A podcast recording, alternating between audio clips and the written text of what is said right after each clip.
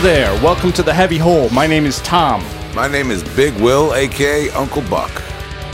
Monday Night Justin. How you guys doing? Yeah, you're Tuesday night Justin too, man. I see you all over the place. I, I tend to stay around every night. Get out of here, this guy. Hey. Oh, welcome to the Heavy Hole Podcast. So what's going on, guys? How we doing? Everybody okay? Yeah, uh, You got the coffee out, man. You feeling tired over there? well, I'm, I'm actually taking a medication right now because I found out I have a problem with my inner ear. Allegedly. Whoa. Yeah, whoa, no, it's whoa. a We legal gotta- steroid. We got to we got to talk about this before we record the podcast tonight. Whoa. whoa How you- how are you- inner? How inner? are you okay? I'm all right. I, I am fine. Okay. Um, thank thank God. yeah, this is. I'm taking a legal steroid Okay. for this problem because I, I guess I've just been listening to too much death metal. So my the fluids in my inner ear have stopped moving. Jeez. Yeah, so I'm gonna get that Wow. fixed with the steroid here. It's not as legal as gas station CBD, but it is legal. Oh. wow. Uh, Just let- hoping it helps. I, I feel good outside of that. You got me. You got me worried. I was a little concerned for you. I was. yeah, man. Well, we Se- checked the mics and he responded okay. You send, know, he send said me a, send me a text next time. Oh, uh, thank me- you for your concern. Sorry Yeah. to spring that on you. Okay. All right. So your ears, Tom's ears are good. All right. Yeah. Uh, wait, I have a question for you guys. You guys did something kind of in the same area this No, we week. we didn't see each other. we had a Jason good times. Yeah, there was a vast vast sea of humanity. Uh, yeah, artificial brain um, uh, performed uh, at the St. Vitus bar uh, with dysrhythmia and blood incantation Friday night, Valentine's Day. Hell yeah, very I- romantic. I didn't. Ha- yeah, I didn't have plans. I was available for the show. Go figure. I, I, I brought my girlfriend there, Yeah, uh, like a- promising the world, you know, that we're gonna make this better, but we're gonna spend You're- this you and your Day. girlfriend poser, man. You guy took up two two tickets for two lonely death metal guys that could have been at that show.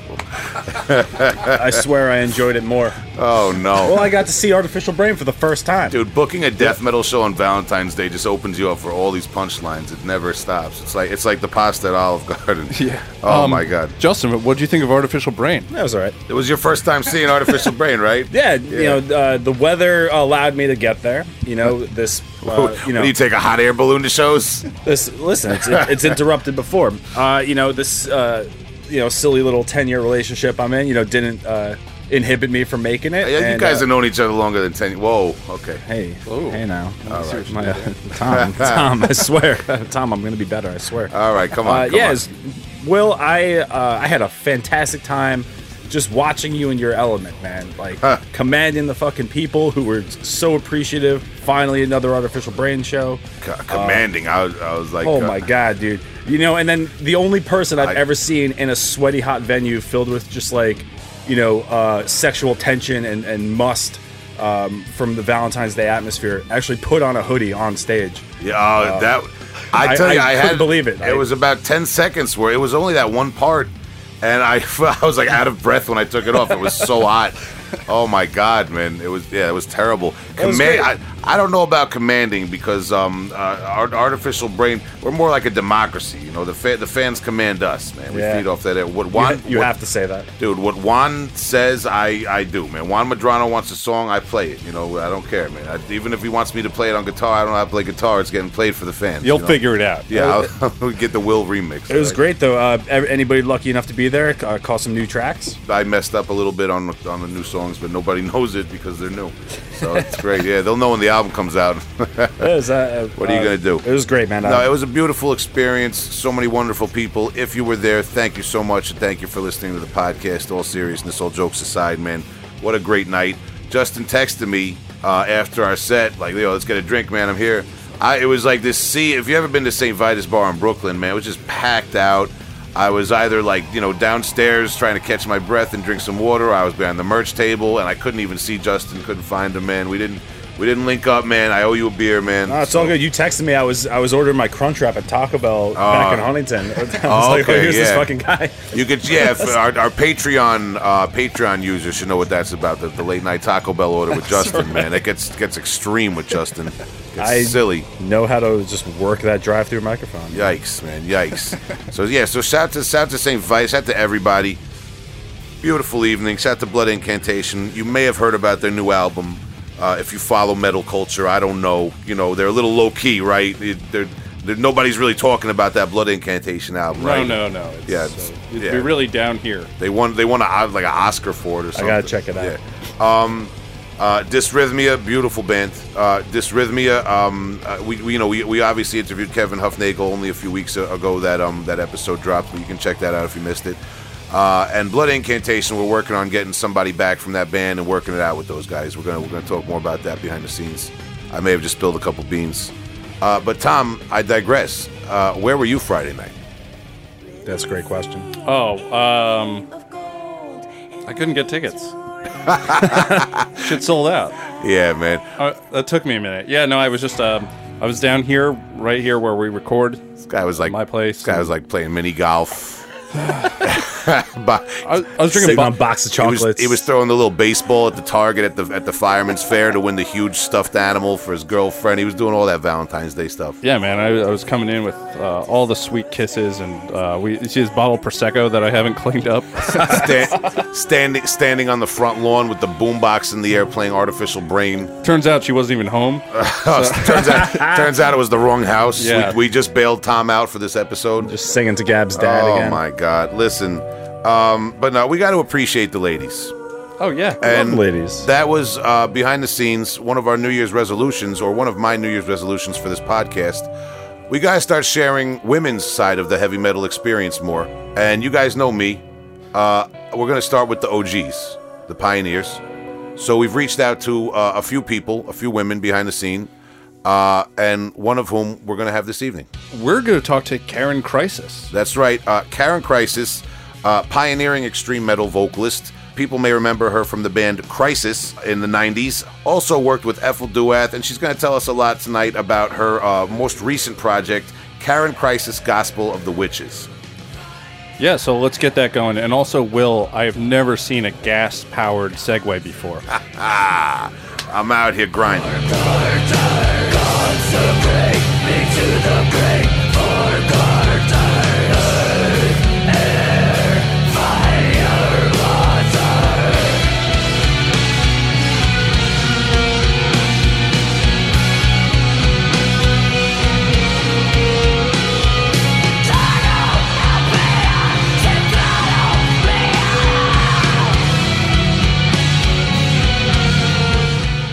Hello, hello. Hi there.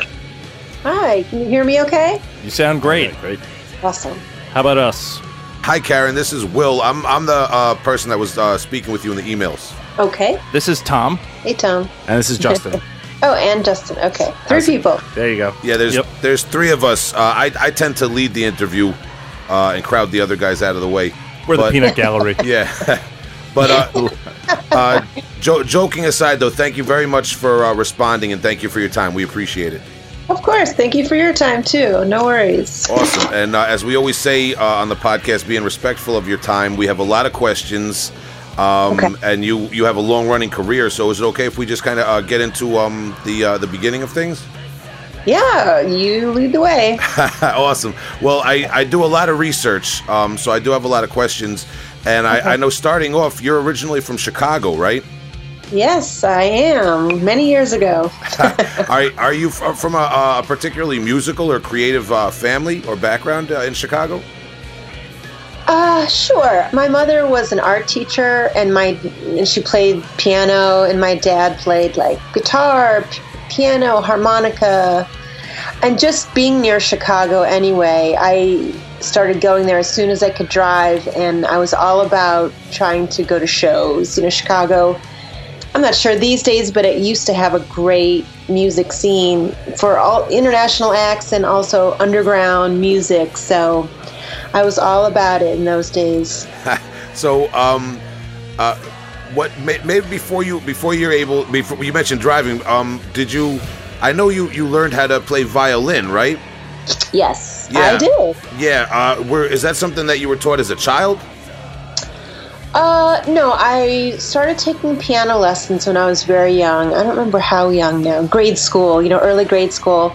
And I became obsessed with violin and I started learning.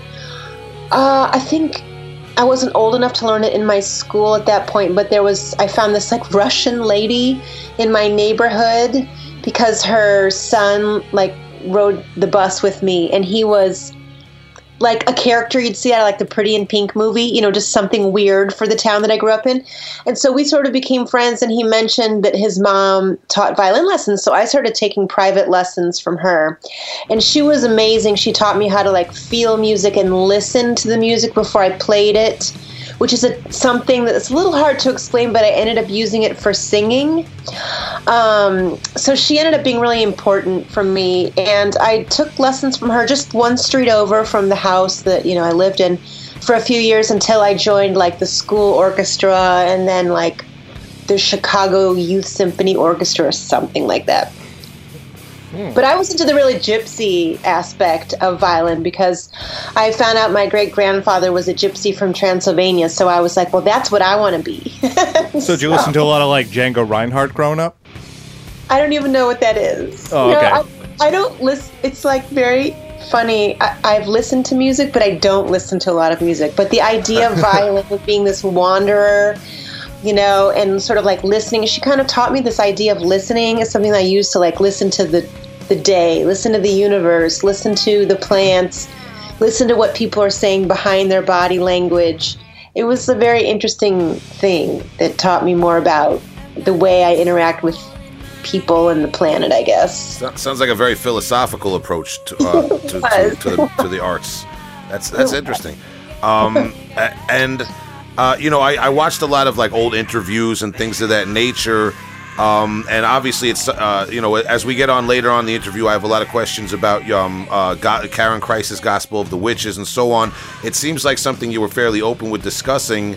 Uh, that that you said you you had, uh, I guess we'll just say supernatural experiences dating back to an early age.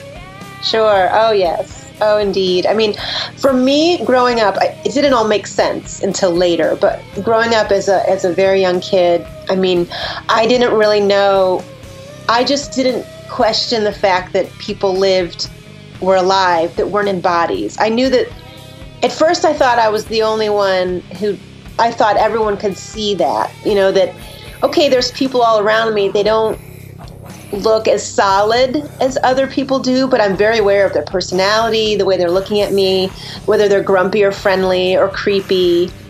I did have a lot of experiences when I was younger and in my early teenage years where I could actually see, you know, spirit people or ghosts or whatever term you want to use. Um, really solidly in the room. In fact, my first date was very embarrassing because, um, you know, a, a young man took me to this bar that seemed like it was out of a David Lynch movie, and um, I thought, wow, people are really friendly here. There were, you know, men walking by in these very looked like 1950s suits saying hello good evening and I, I, think i was too young to be in the bar but they let me in and i was like wow, people are very polite and friendly here but when my date um, when we got our dinner and we were done watching like the stand-up band with like the stand-up you know bass and everything he was really quiet and then he took me home and he said okay what kind of drugs are you on? And i was a real nerd so i was like what happened? He said you've been talking to people who don't exist all night and i got really really freaked out by that and i stopped seeing things that clearly. But since i was a kid i was very aware of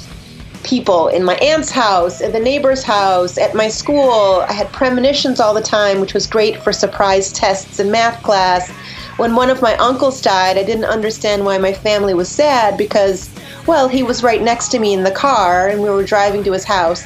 You know, as a young kid, I didn't understand how we were driving to his house and he was sitting next to me in the car. But he was telling me that he was happy and everything was going to be okay. So, you know, I would have these experiences not knowing how to categorize them in the real world, if we want to call it that.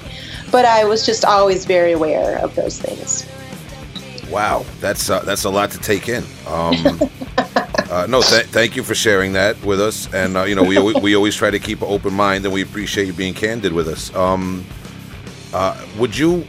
Now you, you, talked about violin lessons, uh, and obviously um, music is a big thing for you and we, we see I guess I guess with with with um with your latest you know with Karyn Crisis' Gospel of the Witches we see kind of the culmination. Is it is it fair to say we see the culmination of, of spirituality or maybe these supernatural experiences uh, combining with your with your creative side and your music?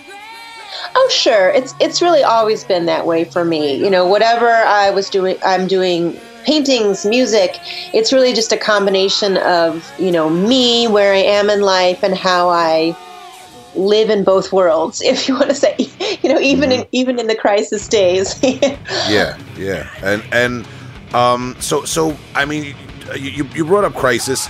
Um, I know that you moved to New York City in 1993, right?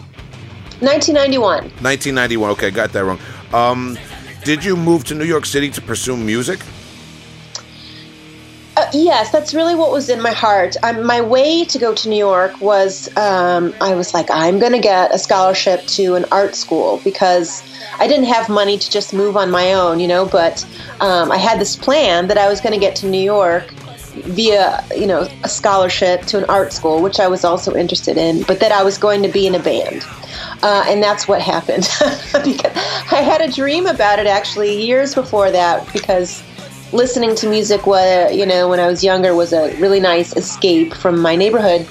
And I had this dream that both of my parents died, and I was wandering in the desert, and there was this literal group of guys sitting around a fire, like playing guitars, and they invited me to be part of that group. And I think it was like a year or two later that my dad died, and that at the exact moment when I got invited to be in the band Crisis. So it kind of all went together, but um, you know, that was my ultimate plan for getting to New York. Even though I went to art school and I only stayed for one year, it, my heart was set on finding a band to be in, and that's what happened. Okay, and um, yeah, and and and Crisis. Um, you know, some of our listeners may remember. Uh, Crisis uh, eventually did sign with um, Metal Blade and put out uh, the the second and third albums on Metal Blade. But first, you put out Eight Convulsions Yes. uh, on Too Damn Hype Records, which was kind of like a small underground imprint. They did put out albums by um, I think All Out War and Starkweather and a few other acts as well. Kind of like a cult hardcore label, if like like if, if I could say from the early '90s, right? Yeah, it was a label that was around. You know, you're from the East Coast, so you may remember like the hardcore scene and the metal scene were really divided for a while, and then they started blending and bleeding together. And so, Too Damn Hype was a label that was they started just before that blend and bleeding, you know, kind of came together. So he was focused on hardcore, but hardcore that was a little bit slightly different um, you know, and that's how that's what Eight Convulsions was for us was three songs that we made as a cassette demo, and then we met met from Too Damn Hype in that time period when we were recording other songs, um, and he really wanted to put it out, and um, it seemed like a really interesting fit for us at that time. Yeah, um, uh, just I, I didn't realize Too Damn Hype until I was doing the research, and I recognized the, um, the name. And you, you know, you talked about New York City, moving to New York City um, in that time period. Maybe could you tell us a little bit about uh, your initial, um, uh, like trying to immerse yourself in the music scene and the, the venues that were around, and, and some of the people you, you came into contact with at that point? Yeah, again, I'm really um, I'm not a good resource for these kind of things because I really uh, am kind of a lone wolf in my own world. So when I moved to New York and wanted to get into the music scene, I didn't really know where to look. Um, CBGB's was mostly yeah, there was mostly like a lot of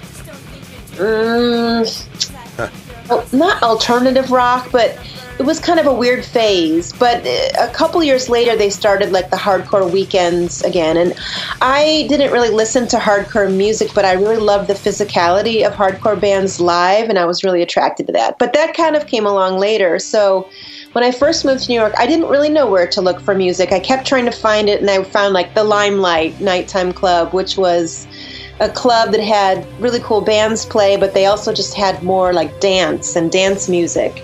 Um, hang on while I close my door and remove the cat.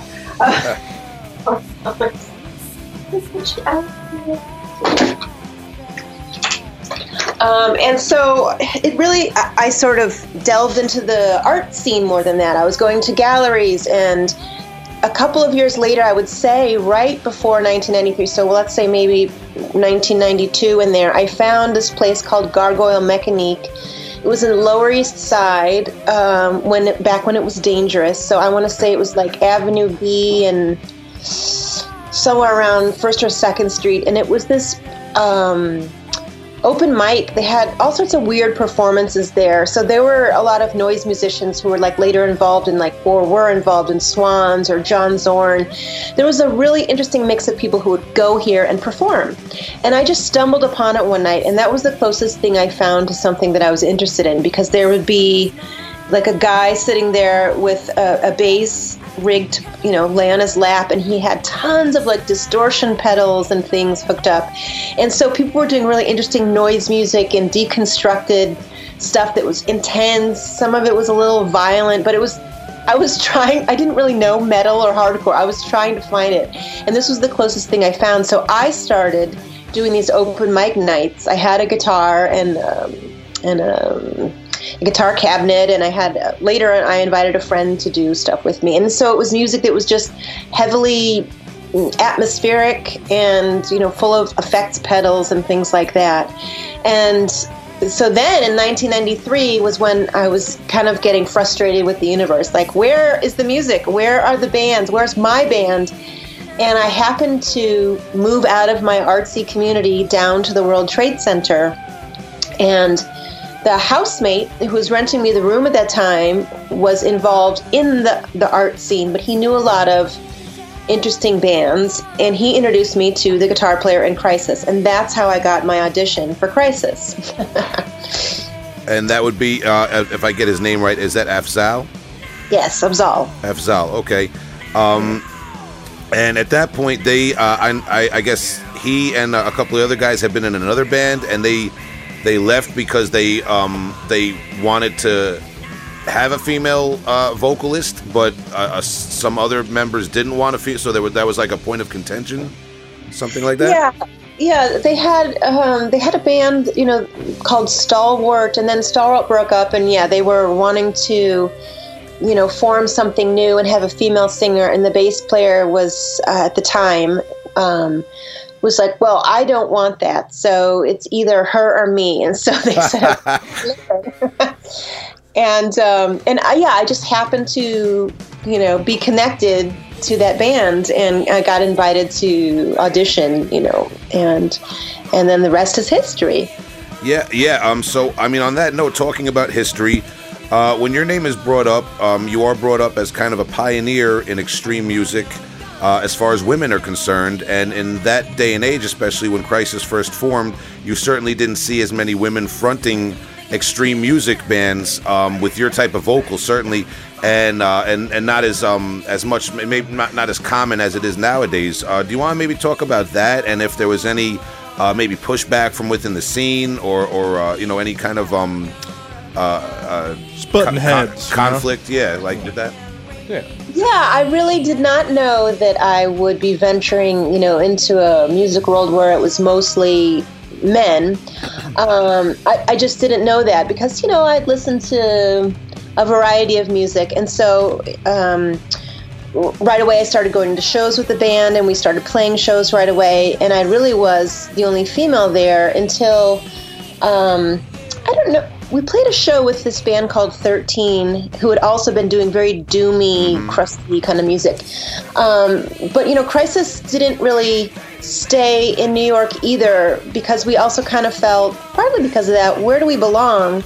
And you know started playing all over the east coast and touring right away and found the same thing. And it was hard for me at times not it wasn't hard for me. I was kind of fearless, but I didn't realize that it would be hard for other people. So there were times where, you know, I would be the only female at the show and, you know, trying to get through the crowd to go to the stage. And some people would be like, who is this? And, um, you know, I had a couple people like threaten to fight me um, just because I was such an oddity to find at shows and those were few and far between and i could always hold down my own you know because crisis was a band that also once we got on stage um, sort of demanded the attention of people because we were really physical and the music was really intense.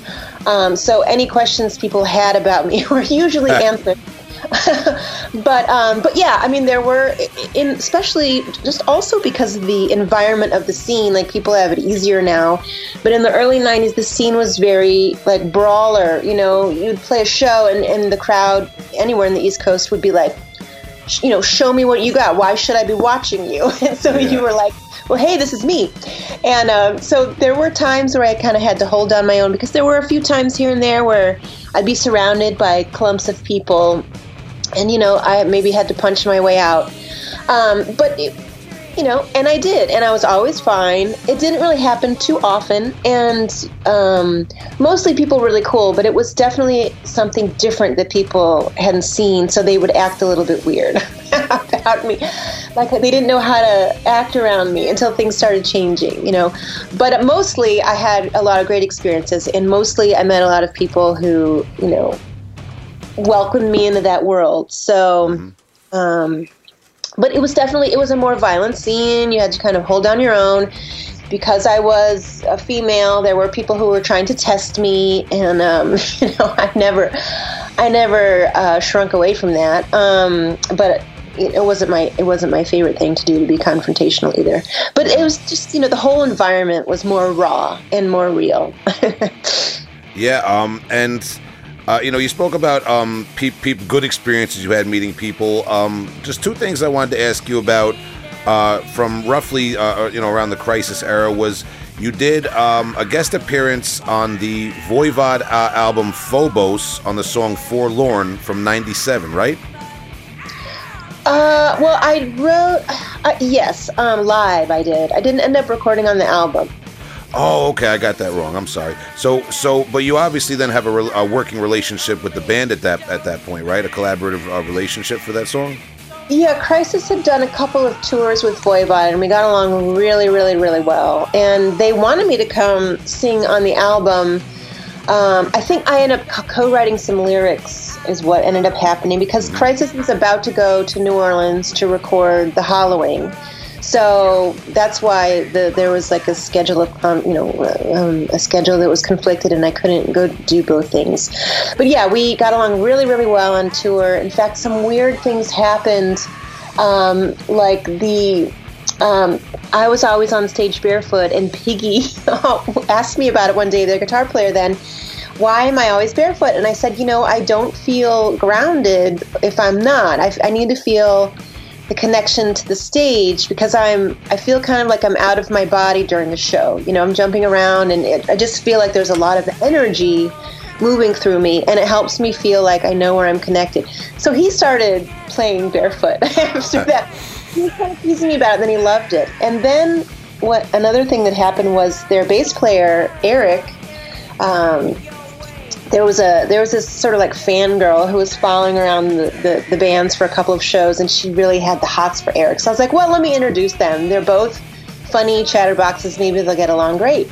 And sure enough, they hit it off really well. And so she decided, you know, hey, you can ride with me in my car, Eric, to the next show, and I'll take, you know, and then we'll meet up with the band. Well, luckily she did. Well, luckily she did because that night was the night that um, it was Propane and Voivod. Their their RV caught on fire, and it caught on fire in Eric, the bass player's bunk, who luckily wasn't there um, because you know I had introduced him to this fangirl. Um, but so these we had these really weird kind of things happening like that. These really interesting synchronicities that made the tour a little bit more interesting. Wow. Okay, so I, I did get a fact in the research wrong, but I'm glad uh, you were able to tell that story. That's interesting. Okay, so um, and, and the the other thing I had was uh, I hope I got this right that you uh, you did some sort of collaboration with Six Feet Under in 2001 on the Sick and Twisted album, right? The song True uh, or the song Sick and Twisted on the True Carnage album. Yes, yeah. Chris invited me to sing and co-write lyrics, and so I did. They flew me down to Florida where they were recording, and I actually did record vocals for that song. It was really fun. Uh, Yeah. Also, I, I mean, what what was your um? That you know had had you uh, toured with Six Feet Under be, before that and and uh, gotten No. to know them or?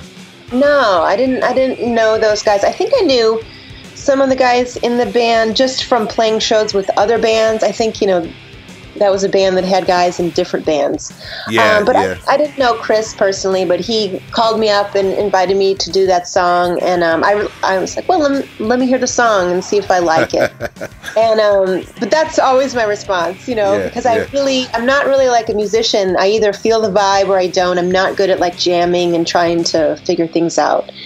And I like the song, and um, and then he flew me down there, and you know, they took really good care of me for a few days while I did that song, and um, it was really funny because Chris was obsessed with the you know the movie Fight Club had just come out recently, and they had some kind of extra. They released you know the movie with like an extra where someone was narrating things about the movie, like oh, the commentary, yeah. Yes, yeah. And so he was obsessed with this commentary. So after we had our time in the studio, he kept playing me the Six Feet Under video that he recorded that had commentary because he was so inspired. I just thought it was the funniest thing, and I kept laughing, and you know, he just was, you know, a little confused. Like, does that mean she likes it, or is it weird? Director's cut, Six Feet Under video. yeah, it's really funny. Awesome. But it was a really great experience. I mean, they took really good care of me. Awesome, and and, and, and I I mean talking about um Six Feet Under that that uh, brings to mind Metal Blade Records. Uh, and you know we kind of left off with with Crisis before. Um, I talked about the Eight Convulsions album, and we mentioned Death's Head Extermination comes out, I believe, in '96 on Metal Blade Records, right? I think so. Yeah, so, sounds good. We'll go with it. Um, yeah. What can you just tell us a little bit about signing to Metal Blade Records, that process, and what that meant in 1996? Because in 1996, a record label um, d- did a lot of different things and meant a lot of different things than it does right now. Yeah, actually, Marco Barbieri was the one who signed Crisis to Metal Blade, who then went on to Century Media and helped out Gospel of the Witches. Good to know um, people. Yeah, yeah. So he signed the band. He left the label like not long after the band signed, um, and it was it was a different environment then. Like labels didn't really understand so much touring like Metal Blade was not really a label that supported touring, and we Crisis was all about touring. We're like, we have to go out there, we have to hit the road, we have to, you know, hit the pavement and pavement and play live. But it was a big deal to sign to a label like that. Uh, labels, you know, there wasn't so so much DIY back in those days. I mean, when Crisis signed to Metal Blade, there was not even any like online you know promotion. You did postcards through the mail. You had your mm-hmm. mailing list. Yep. or you did tours with bigger bands and people found out about you because they would go to the clubs much more regularly. There was a real strong club culture. And then there were magazines you know like actual magazines not online magazines yet. So doing interviews was really important. And a label was really like the doorway to make all those things happen. It's a very different world now. So that was yeah an important thing yeah, I, I imagine. Uh, like, was there a particular, um, like, was there a particular moment where you were like, like, okay, you know, this is this is, uh, you know, what what the label does. Like, like, did you immediately start getting higher profile shows, or was it more of like a gradual um, change? Uh, it was it was a little bit of both. I mean, Metal Blade, we Crisis got offered a lot of tours that Metal Blade didn't want to. So labels in that day gave, gave you financial support. Like if you were doing a bigger um, tour, you needed a van, and sometimes you needed to buy on that tour. You know, there was more money involved than you could do on your own. And um, Metal Blade was really not supportive of touring, so we had to do a lot of it on our own. And unfortunately, we missed a lot of bigger um, tours, you know, because of that, which was a real bummer. But we did get a lot of other opportunities. And yes, when you had label power in those days, it meant like, okay, this is a reputable band. Um, and sometimes the clubs would work with the label to find out who else they could put with you. You know, it was a more, it was a much more collaborative thing, and um, you know, people were working together, and so you would tell people, yes, we're a national touring act. It was, you know, it was like yeah, something you yeah. put on your business card. And it did mean something. It meant that, you know, you were likely to get guarantees at clubs um, versus just going and ending up with scraps of a few mm-hmm. dollars at the end. It meant that, you know, you would you were treated. It, it, was more of like a business deal, you know. Yeah, um. So it was um, there was some security there. Yeah. Uh, but it was up to you to like prove yourself, and then the the promoters decided whether they liked you in person and whether they liked the way people responded to you, and then you that's it. You built your relationship from there. And luckily, Crisis played live so much that you know we when we first started going out, we just started, you know, building reputations with clubs, and um, you know, had a nice network all on our own from that. All right, and and um, this this maybe this is kind of like an oddball question, but maybe you know where I'm going. As you start to navigate the music industry, uh, like in more professional terms, in terms of the the um, the, the promoters, the clubs, the the circles uh, you're, you're moving in, um, touring and things like that. Uh, in terms of your your supernatural uh, experiences, do you know? Is there anything about the music industry um, that that you start to experience or learn? Oh yeah, right from the get go, I knew um, I would have premonitions like you know, this, uh oh, this guy's to flip out in the middle of the show, or oh, this promoter is to stiff us, or um, sometimes violence would break out at shows. So I'd tell the guys ahead of time, like, oh, let's keep an eye on, I think something's to happen. Um, you know, th- a lot of like warnings and premonitions about things.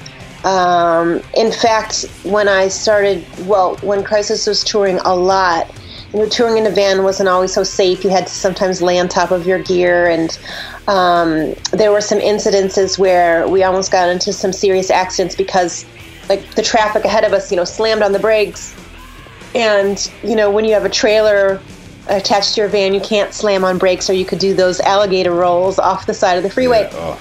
There were times where I just, um, I would imagine there were like four angels on the corner of the vehicle, and I would just, you know, ask them for protection. And there was a moment where that's what ended up happening. Actually, was um, we were all the traffic in front of us basically slammed on the brakes really suddenly and we were slamming on our brakes as much as we could without you know having the the trailer jackknife but the brakes were just screeching. There was no nothing else that we could do. There was no brakes left from you know braking so hard. And we thought either our van's going to go into the truck in front of us, and our driver's going to, you know, lose their legs, um, or what else do we do? We couldn't go to the right, we couldn't go to the left, or we'd go down the ditch.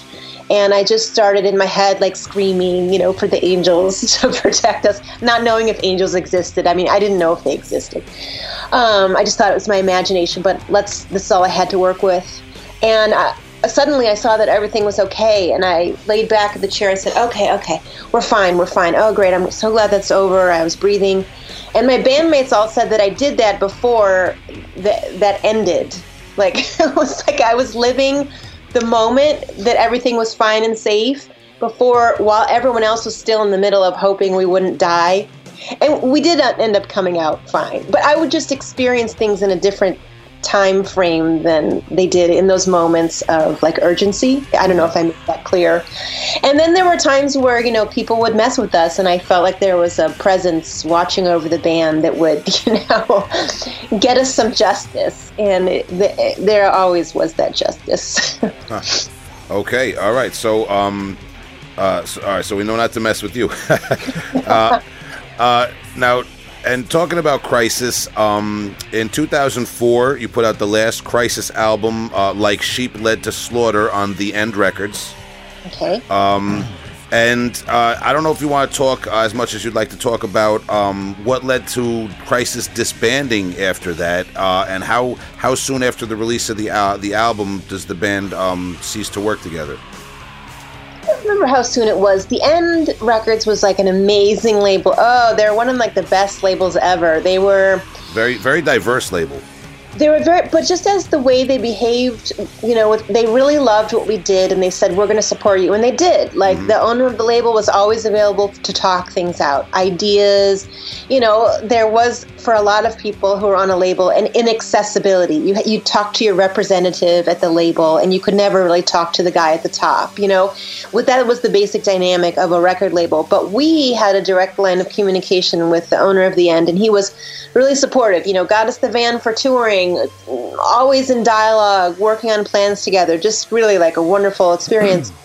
so I I think we're on the, the end for I don't know how long. You know, that was like lifetimes ago for me. But um, for a little while because we toured a lot and we were about to um, you know we were about to come off the road and start working on the new record um, i left the band and uh, i don't really want to i don't really want to get into it too much because um, you know, just because I did, I just went through like a big life mm-hmm. change and I wanted to go figure out what the changes were about. And so I left.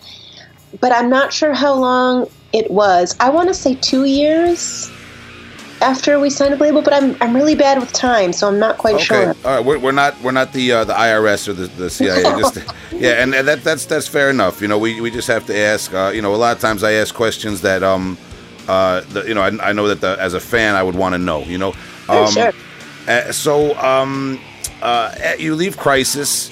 Um, and we, you know, if I'm not mistaken, we don't really see much uh, from Karyn Crisis in terms of recorded music until you work with, if I'm pronouncing it right, Ephel Duath. Is that correct? Yes. Yeah. Basically, after I left Crisis, I moved up to the Bay Area in California, and I didn't want to have anything to do with music for a really long time. I wanted to understand, like, who I was without music.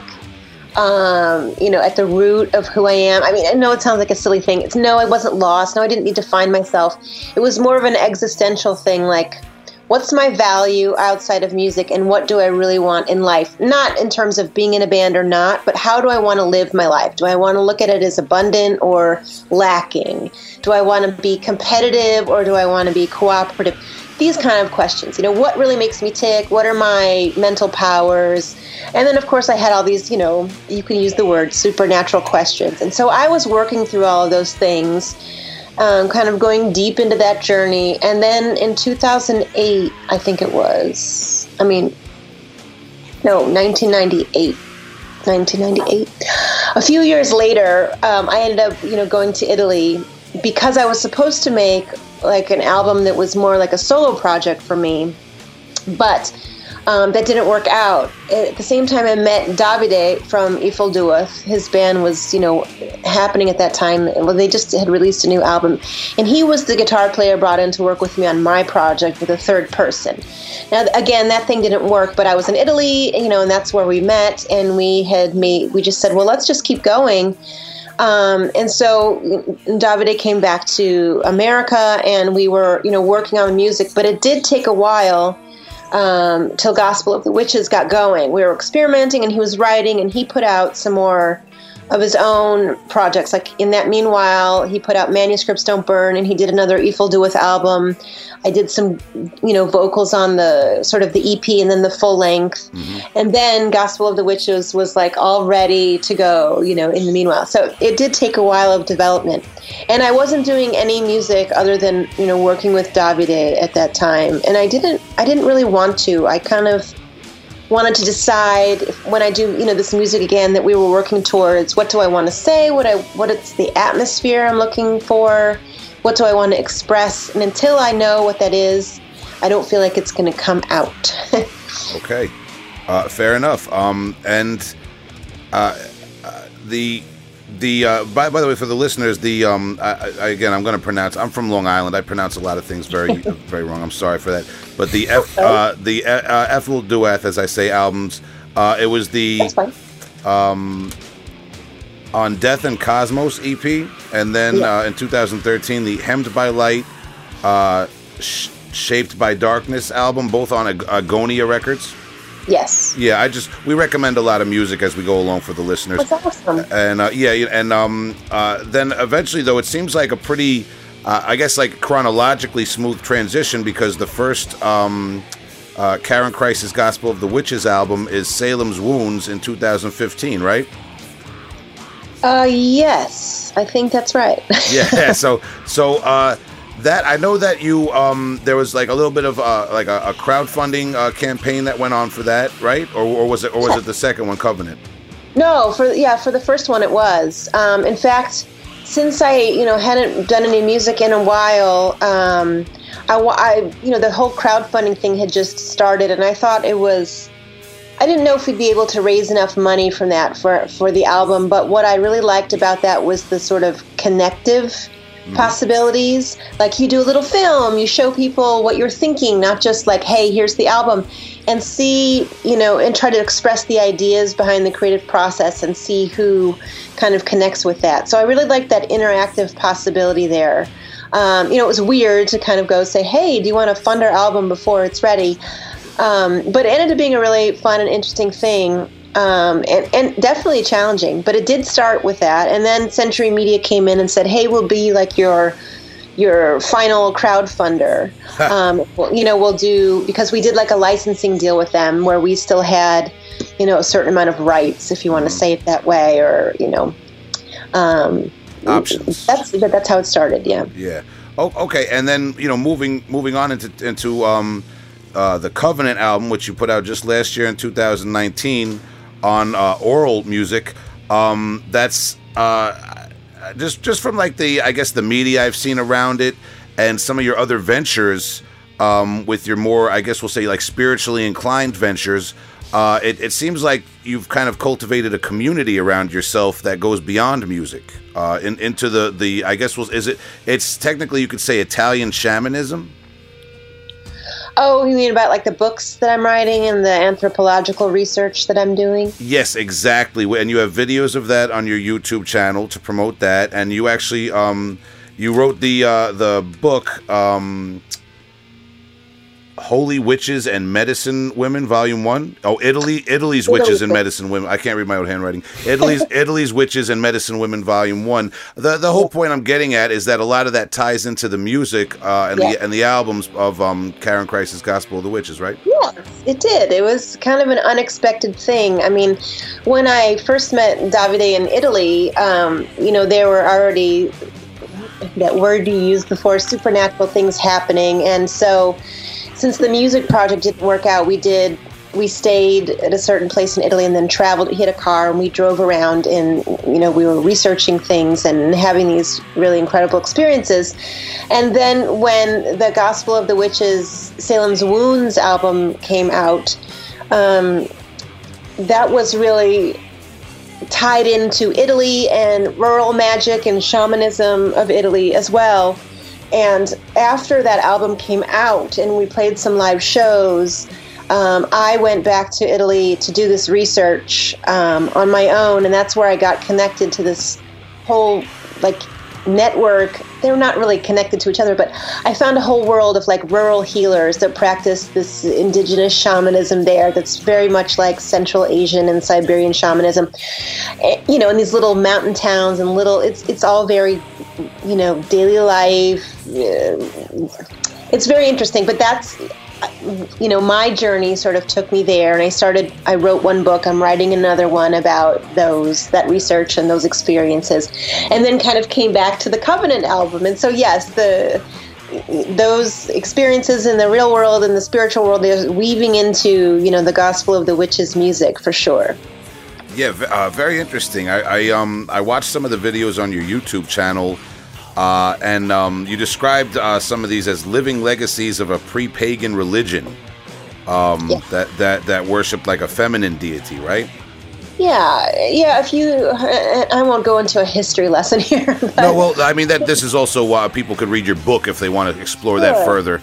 Um, and there's like a, there's even a video of you with like a, a little old lady, uh, and she's uh, you know uh, I guess uh, doing some sort of um, uh, practice to remove a generational curse or something like that. Yes, yes. It's, you know, basically these are traditions like there's magic and there's, you know, religion and then shamanism and basically if we if we're just going to talk really quickly here about shamanism in the most basic terms, it really means like traditions for curing and bringing balance to life that has you know, some kind of intervention from a higher consciousness, you know, whether you want to say that's angels or spirit helpers or goddesses or whatever term you want to use.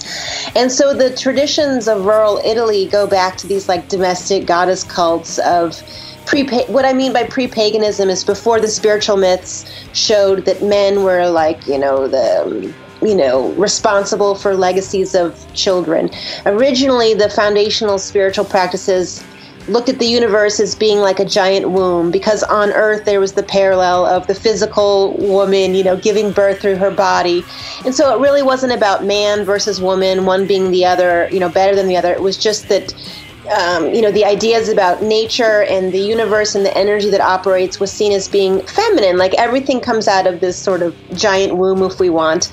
And the practices were venerating that energy as being um, like the great mother. Like everything comes out of this great universal mother. And it would be a little bit complicated to go into it but the rural traditions are based on this idea of the mothers and the family being the operators of the healing magic you know whether it's for their they're curing the illnesses in their own families, or they're taking care of illnesses and curses for the community. It's this feminine centric, you know, mm, practice of medicine that has to do with energy and spirits and the effect of spirits on the physical body. Okay, and and you know, as, as you said, you know, you have your your book and you're working on volume two, so people could, uh, you know, go to that uh, resource if they want to explore that more. And if I'm not mistaken, I don't know if you're still doing uh, the podcast, but you had the Ancient Ways for Modern Times podcast, right? I did. I really uh, would like to bring that back around because I, it was really fun to do that. I haven't been doing it only because the book writing involves me going to live in Italy, and then I come back and process and write the books, and you know, then we recorded Covenant along the way. So um, once this new book is it's almost finished, I would like to get back into the podcast. So we'll see what happens. Okay, yeah, because I, I, saw the video, and just for the listeners, um, I believe it was still available on blogtalkradio.com slash Karyn Crisis. You really did so much homework. I, every every episode we do. That's that's that's that's our uh, that's how we that's how Will we is good. Will yeah. is good. yeah, we learn we learn a lot going along the way, uh, and we you know we just want to um, uh, you know cut cut past um, the cut the crap so to speak, right, Karyn? You know what I'm saying, and and get to the point and and ask you questions about um, you know what we know about you. So Nice. so we do a lot of research and we try to try to get in depth here. Um, and on that note, uh, a question that's kind of been burning uh, in, in our hearts uh, for a while now here at the Heavy Hole Podcast because we're generally more of a death metal grindcore centric podcast. We noticed that Bob and Ross from Immolation um, are like kind of like live, I guess, live session musicians for Gospel of the Witches, Gospel of Witches. They were. They were for Salem's Wounds. Ross Okay. actually contributed vocals to the album. He was uh, my sort of like my backup singer for a handful of songs because I really wanted to layer my own vocals, but I also wanted, I mean, Ross's voice is so deep and warm that I really wanted to have his voice in the album. So he did, and that led to talks like, hey, would you and Bob be into being like part of the live band? And so we played a few really great sold out shows, and they were amazing people, like best attitudes, you know, out of any human beings you'll meet on the planet. Super helpful, just super positive. Like no matter what challenge comes along, they're like, "We'll make it happen." They're just super cool. But what ended up happening along the lines, and the reason it didn't work out to keep going, is a good one. They actually you know those guys finally quit their day jobs and decided to to tour like full time for the first time ever. So it's a happy reason but you know our schedules were all too different. Um, and it, which is fine you know but we did get to play some awesome shows with them as the live band um, for that album. Yeah, um, so j- just kind of like an interesting tie-in um, to, to see those two guys on stage and it's not immolation um, was, was interesting. But uh, so was that? I guess was that like your first time collaborating with them? I was curious if maybe you had known them from like earlier on in your earlier uh, New York scene days. I did sort of. You know, I mean, I would run into. I remember running into Bob a lot at shows, and he was always a super like gentleman. In fact, I remember I told him this when we started rehearsing all together. I said, "Oh, it was so funny. So many people in the scene were like terrified of you. They were like, "Oh, that guy Bob is so." So scary, you know, and I was like, really? He was really. Every time I met him, he was just so nice. They're like, you met him? So I told him he had this legendary reputation for being like this, you know, terrifying creature out there for whatever reason. But so I just sort of knew Bob in that way, like seeing him at shows. I don't know if Crisis ever played with Immolation. It's possible in the early days. I don't. I kind of don't think so. But it was more like we knew each other from being around the scene. We knew a lot of the same people, that kind of a thing. And so when I decided to ask Ross to sing, it just kind of felt natural and comfortable. it didn't feel like I was reaching out to a total stranger because, you know, we were in so many of the same circles. Um, and they're really, really down to earth to talk to. So, it, yeah, it ended up being this, you know, some cool time spent together. Awesome. Um, and uh, yeah, we actually just uh, it was only a few months ago that we saw Immolation play in Queens. Uh, just the three of us were at that show, and um, it's really great to see them on like like on that live push where they're touring a lot now, and they're I guess kind of getting their getting their um their just just dues right. Yes, it's amazing. They seem so happy. It's really, really great. Yeah, excellent band, uh, Immolation. Shout out to them. Um, so, so you know, like I said, that brings us to 2019. The album Covenant on Aural Music. Um, you, you're it's available on Bandcamp, and I believe you're selling like the physical format and the vinyl in the United States uh, from the band, from yourself, right? Yeah, on gospelofthewitches.com, the band is selling like the double fluorescent violet vinyl, and it comes with, you know, a drawing from me. And then the label themselves through Bandcamp, which they operate, like we are not operating that Bandcamp, they sell CDs and baby pink vinyls. And like our vinyls come with a digital download, and then theirs do too. Theirs are shipped from Italy.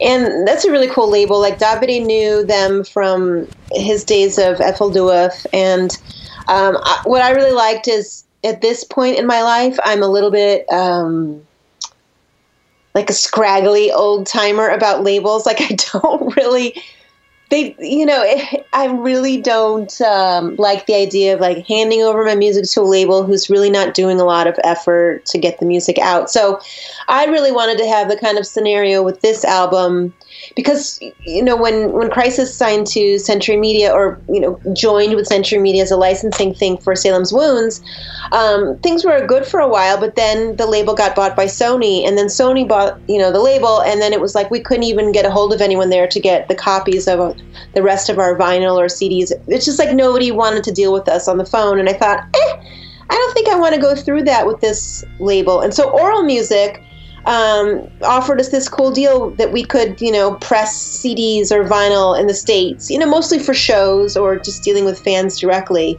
But I thought that was a really cool thing. Um, a lot of labels don't allow you to do that. It's like a competition thing, of course. But I thought that was super cool. So that was something that I was willing to do in terms of like um, sort of a, having a label deal, you know. Um, and yeah, and and so we ended up signing with with Aural Musics for this album. Awesome. Um, and. Uh, you know, just I, like I, like we always say on the podcast, to be respectful of your time. Um, before we close out, uh, is uh, you know you you it's like you have your uh, you have so many irons in the fire um, and things that that you're uh, you're working on um, outside of music. Even what can uh, people who follow you look for in 2020 um, uh, in terms of are there going to be shows, music? Uh, are you are you doing anything more in terms of uh, your your uh, capacity as a spiritual medium, things like that? Yeah, I, I, will have plenty on the fire. Like on my site, I have a new book called Italian Magic Secret Lives of Women coming out in the next few months here. But the band has been rehearsing to play live, which I'm really excited about. And we want to start as soon as like the summertime. So we're getting things in order on our end um, and, you know, eyeballing the East Coast for summertime.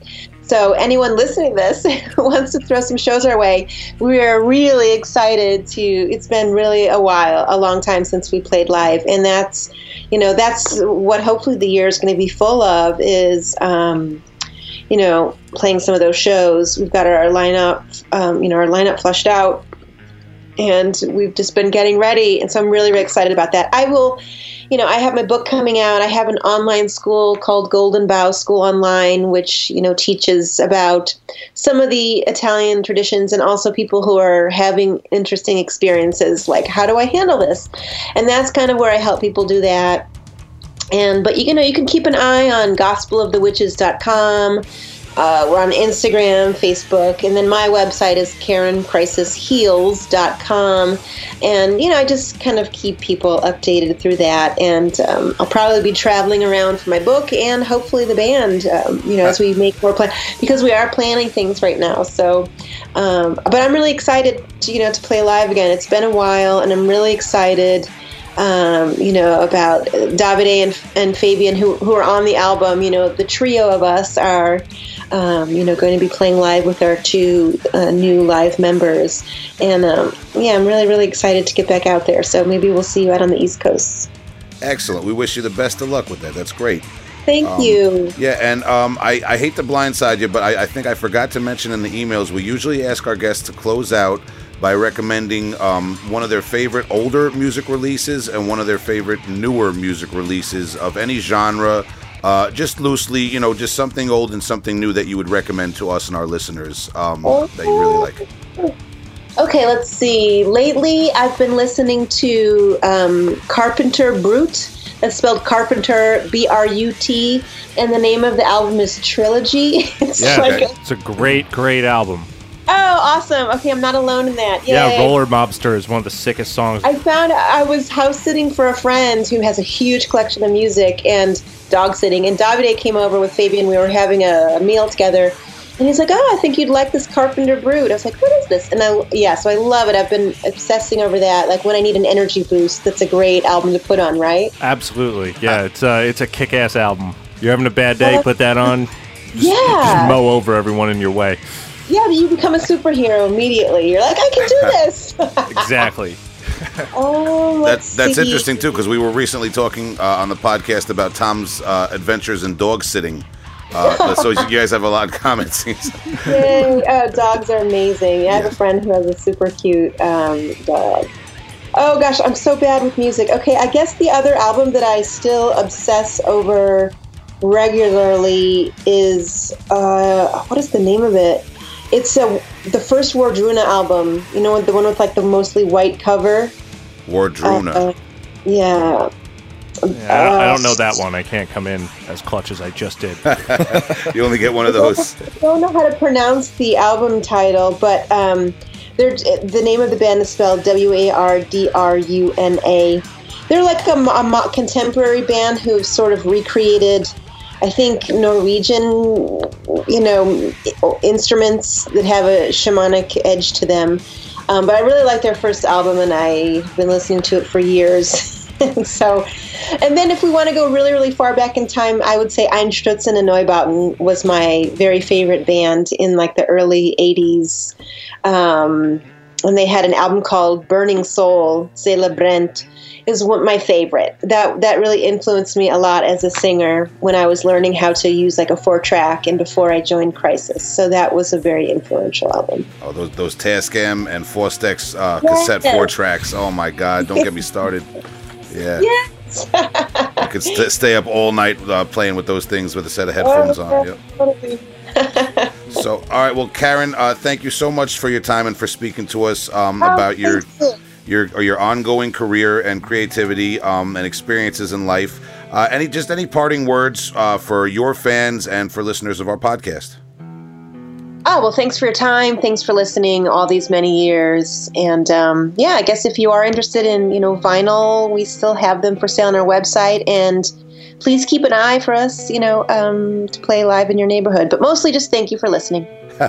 All right. Th- thank you very much again for your time, Karyn. We appreciate it, guys. and uh, we'll be in touch when we're about to post this episode in a few weeks. Awesome. You have a great night. Thanks so much. You Thanks, too. Karyn. Take care. All the best. Bye.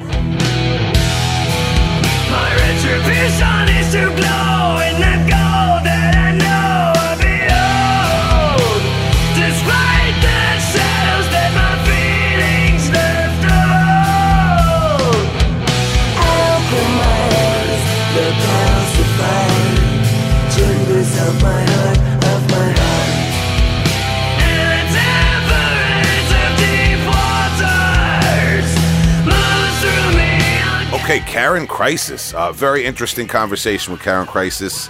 Uh, long and diverse career, uh, not just limited to music. Um, she's got her own little community uh, going around her and what she does now. That's the third author we've talked to, by the way. Oh wow, interesting. The I'm- intellectual hole. I'm, gl- I'm glad you pointed that out. Yeah, for, for shout to all the librarians in the house. So uh, so yeah, so if uh, if you're uh, maybe an older Karyn Crisis fan of the band Crisis, uh, check out her new work, check out her book and and her uh, activities online. You can check out her YouTube channel as well. Um, and if you're uh, a, a newer fan, you can always go back and check out some of those classic Crisis records and everything else. We thank her a lot for her time. Man, grab that hot pink vinyl. That's what I'm looking for. Yeah, hot pink vinyl. Do you, now, do you guys have anything to recommend to me that's hotter than a hot pink vinyl tonight? I do have an interesting vinyl as my old, but let's do our news first. Okay, okay, Uh, yeah. okay. Well, Well, uh, speaking of hot, we'll I- get we'll get to that, but this just in. He said, "Oh, news. Okay, my bad. I'm, it was, Oh, oh, right. all Bip, bip, right. bip, bip. Yeah, Well, yeah, yeah. I'll I'll I'll, ri- I- I'll ride that- this. I was. I'm. I don't even have kids. I make dad jokes. It's terrible. I'll ride this dirty segue. Uh, you know, in in terms of uh, since we're getting all hot right now. Polish that segue up for me. That was rough. I got you. Tom, pull up a band called Hot Graves. Oh boy, I love that name right off the bat. That's just crazy. So this week, new boys in here for you. The band Hot Graves. Their upcoming EP, uh, Haunted Graves. Uh, out February 28th. Should be out by the time this drops on Redefining Darkness Records. Uh, it's a four piece from Gainesville, Florida. Heavy, fast paced, D beat, crusty thrash uh, that dive into these, these very deathened territories. Um, almost like it kind of just hits you over the head when, when you're like, oh shit, like they're gonna do this now. Um, it's a different sense of, of, of crossover and mixing, man. I really like the way that they're doing it. Um, they have this this really sweet uh, like get your ass to the front of the stage, grab the microphone, pile on like sort of anthemic vibe um, in in these these few tracks on this EP. Um, hot fucking graves, man. Uh, check out their other releases. They got two full lengths uh, that have come out within the time span that we're not going to talk about it. We got 2015's Magnificent Death, 2011's Nights in White Phosphorus, heavy as shit. A bunch of the EPs and splits kind of mixed in through there. Um, this is, you know, Jay Wall and the Heavy Hole Podcast. I'm going to start this new thing right now. I'm giving this 10 out of 10 beer in my hand fist pumps. Hot fucking graves. All about this band right now. So, I don't know. What do you guys think? It's tough. Very tough stuff. Yeah. Digging this a lot. I like. I always like a good D beat or drives like that, and I also like that new rating system. The gang vocals with the kind of like uh, raw production, like raw, crusty. It's it's, it's an interesting mix here. Energy is energy is uh, cool, man. I like it. That's pretty fun.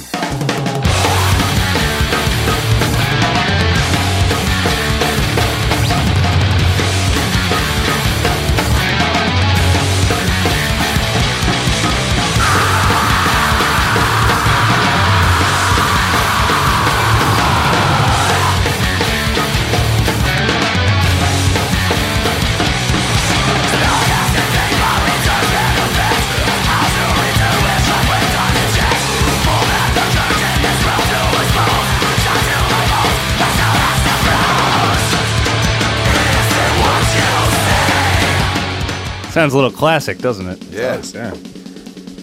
So my new one tonight is uh, this band Premature Burial. And their album Antihuman came out on Self Made God Records, May 2019. From Spain, it's a one-man project by J.M. Dopico, also known as Dopey, from bands like Dead Mask, Body Bag, Dishammer, and Machetazo. Ah, okay. This Yeah. guy's the man. Yeah, this guy, his Metallum is Yeah, my, crawling my- with great I'm work. a big fan of Machetazo, and I uh, I did I downloaded that Dishammer EP a while back when it came out, man. Yeah, I'm not surprised. This is just it has that quality, that kind of like old school Venom, Hellhammer-ish kind of thing going on. That raw first wave black metal type of thing. Yeah, you go. it's um, it, it's uniquely heavy metal and doom with like this weird um. I don't know the the production quality with this kind of music isn't really like a pair up you hear that much. This has a lot of gallop to it. This is um, what I would call lurch. This shit lurches. Yeah, yeah. Uh, Yep. This guy knows what he's doing, and his aesthetic seems to be blending those classic first wave kind of bands um, with an updated sense of brutality. Absolutely, because way it to is. put it. This is brutal, but not in the sense that we talk about Yeah. brutal. Um, but yeah, it, it's a really cool album. There's some uh, interludes throughout it, kind of giving it some space, some drony sections, uh, slower songs than the one we're listening to right now. It sounds like this guy recorded this in candlelight. I kind of know what you mean. Yeah. Yeah. Listen, th- this sounds great. I got to get into this, Tom. Yeah, and uh, he played everything himself, does all the vocals. I love the vocal Yeah. performance. He's a sick drummer. That's what he plays in most of the projects. Cool. Yeah. Oh, oh, oh total like OG uh, death metal gore grind um, uh, character, man. J- just based off of my knowledge of Machetazo and Dishammer and some of the other stuff. What a refreshing taste for guitar tone, like in in this right now. That like, like exactly like how you said, man. Like a nod to the classic like first wave uh, black metal stuff, but but modernizing it just a little bit. You know, just so it sounds good in those really expensive headphones you can buy now. Yeah, so check it out. This is Premature Burials Antihuman out on Self Made God Records. Great label, by the way. Yeah. Yeah. Absolutely, man.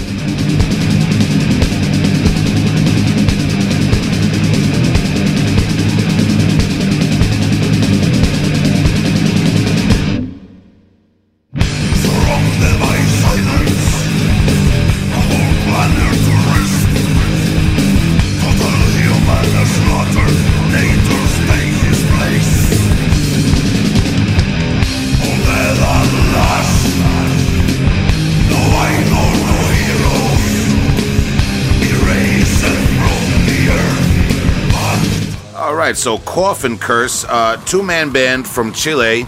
They've been around since 2012, and this is Cease to Be, uh, their first actual full length after a series of EPs and demos um, and uh, a split. It was actually just released January uh, 2020, so it just came out fresh out off the press on Memento Mori Records. And if you're like me, uh, it's a little bit difficult navigating the sea of OSDM bands that have come out the last few years. I'm not mad at them, not mad at anybody. Don't say I'm a hater, okay? It's one of those rare seas of musical trends where you're never going to find something terrible. There is a certain quality that gets lost in that. There's a saturation. yeah. uh, and you and it gets harder and harder to. And I've talked about. I mean, it, it comes and goes in, in extreme music. You know, there's there's always points where certain styles are more popular than others, and there's plenty of great OSDM bands. Only point I'm making is this band is one of those great OSDM bands that I really enjoy, and to me stands out a little bit. Like I said, Coffin Curse had a series of uh, a few other um, EPs and demos. I have to go check those out now because I really enjoyed this full length. It just kind of randomly came up in my algorithm, so I put it on uh, YouTube, and I uh, I'm impressed by the songwriting, the riffs.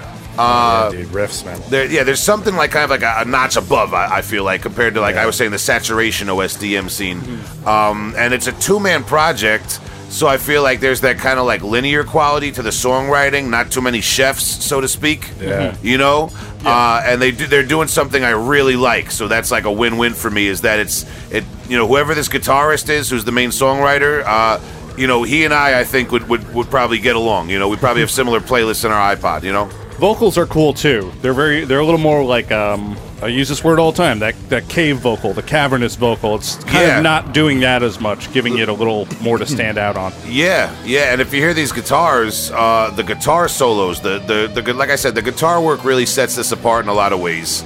Uh, so many great guitarists out there, but this is awesome. The vocals, like you said, they almost have like a metal of death quality to them. This is not. I wouldn't classify this album as metal of death or this band as metal of death, but the vocals are kind of there with that caveman quality. Right, a little more gurgly as opposed to like Yeah. uh, foreboding, breathy kind of thing that happens. Yeah, a little little angry, you know, in, in a way, man. But yeah, I I, uh, I heard this album, really enjoyed it. I'm gonna sit with it a little bit more and uh, probably check out some of their older stuff, man. So uh, and uh, an interesting thing too, we we synced up because uh, Justin, you recommended Hot Grave, There you go. right? Yep.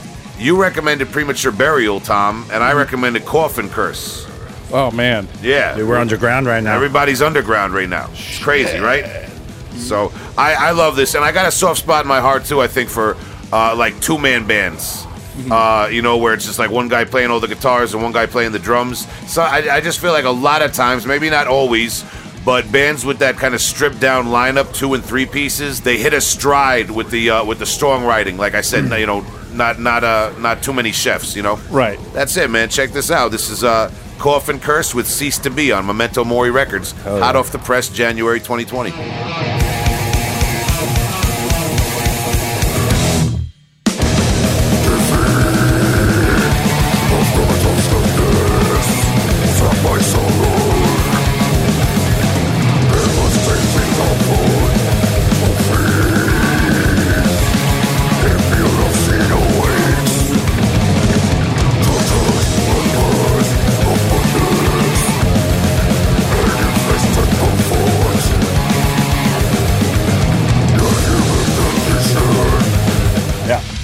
Did you bring in, Justin? All right, so my classic boy this week, uh, I have Vortex out of Japan.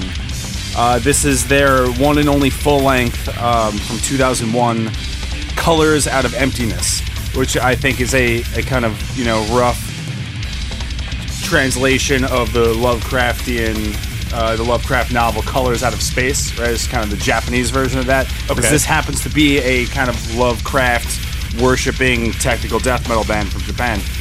Um, I've been listening to this band mostly today uh, as as I found them, and, and uh, this is kind of what I come up with. Um, this is the, the Japanese love child of if uh, if cynic, death, and a young Gorguts drank too much sake and had a wild night in the streets of Roppongi, and you know got a really tiny little hotel room, and they come out, and this is the weird fucking bastard child, Vortex hard to find a lot of information about this band other than you know, blog posts uh, from proggy tech death heads like talking about how much they love this shit.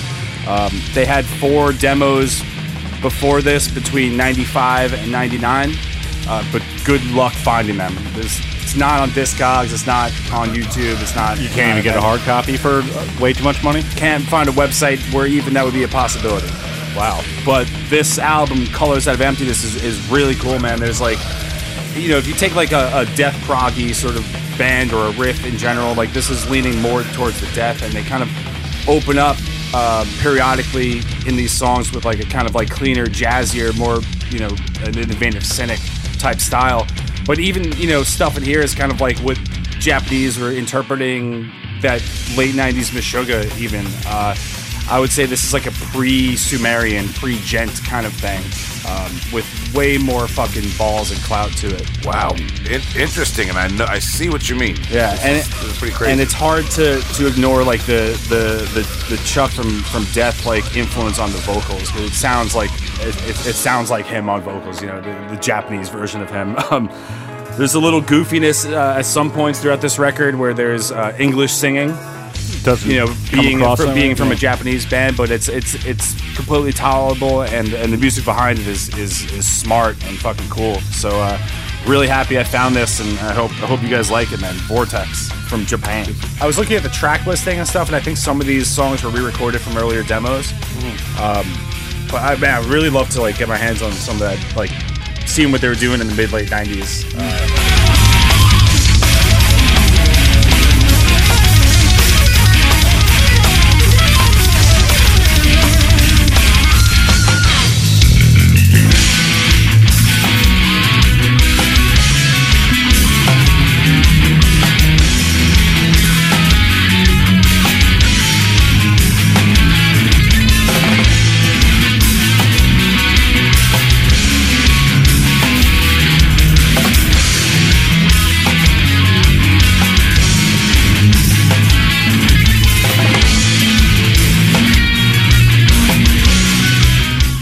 so I'm doing a weird flex tonight.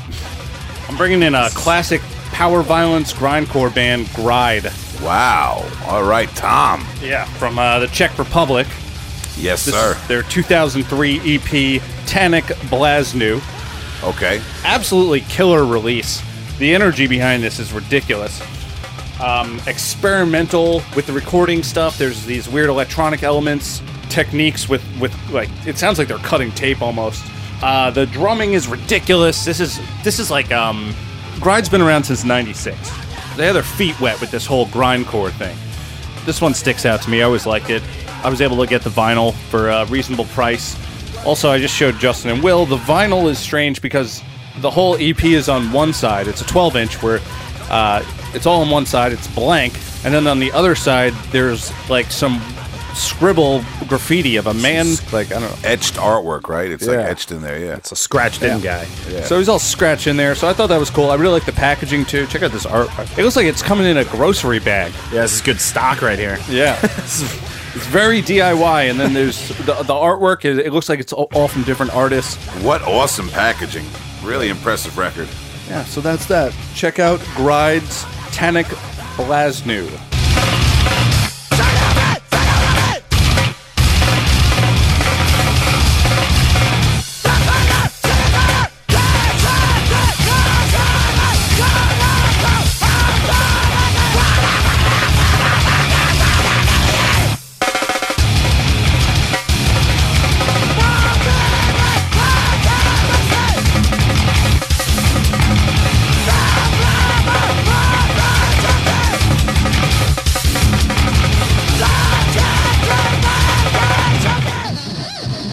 Okay, so I brought in Genital Grinder from France.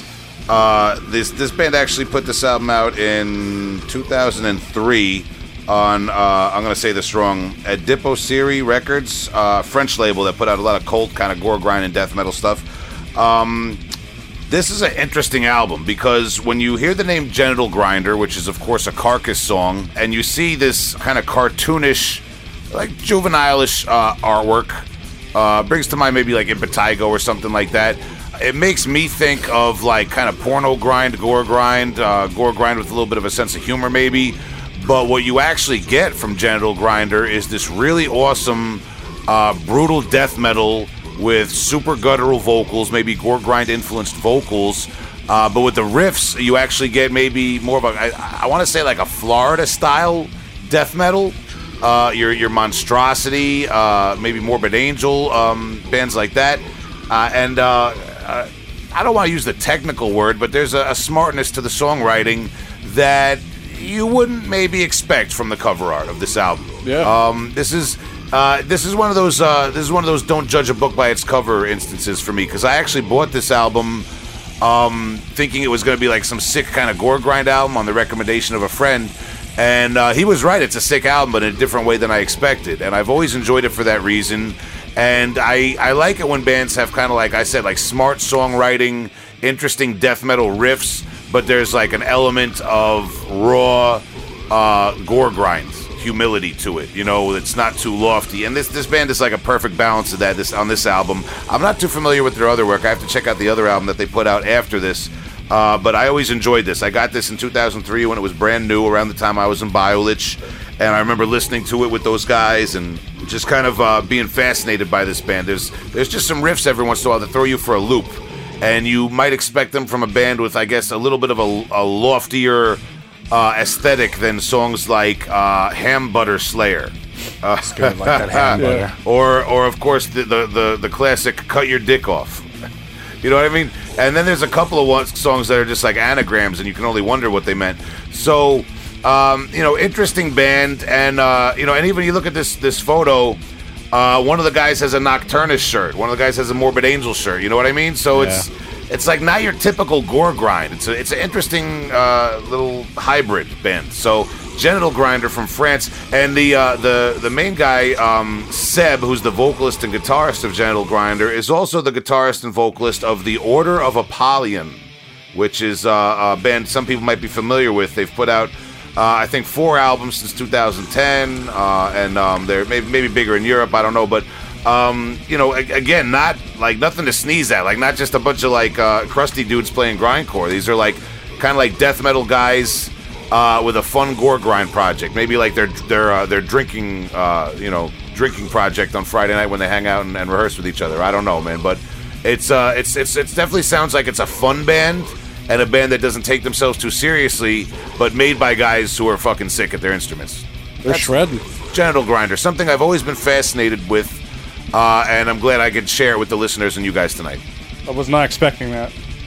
Don't judge a book by its cover, and the listeners can Google this Genital Grinder self-titled album and see what I mean. The logo is beautiful too. The logo's Yeah. goddamn work of art. Don't judge a band by a logo either.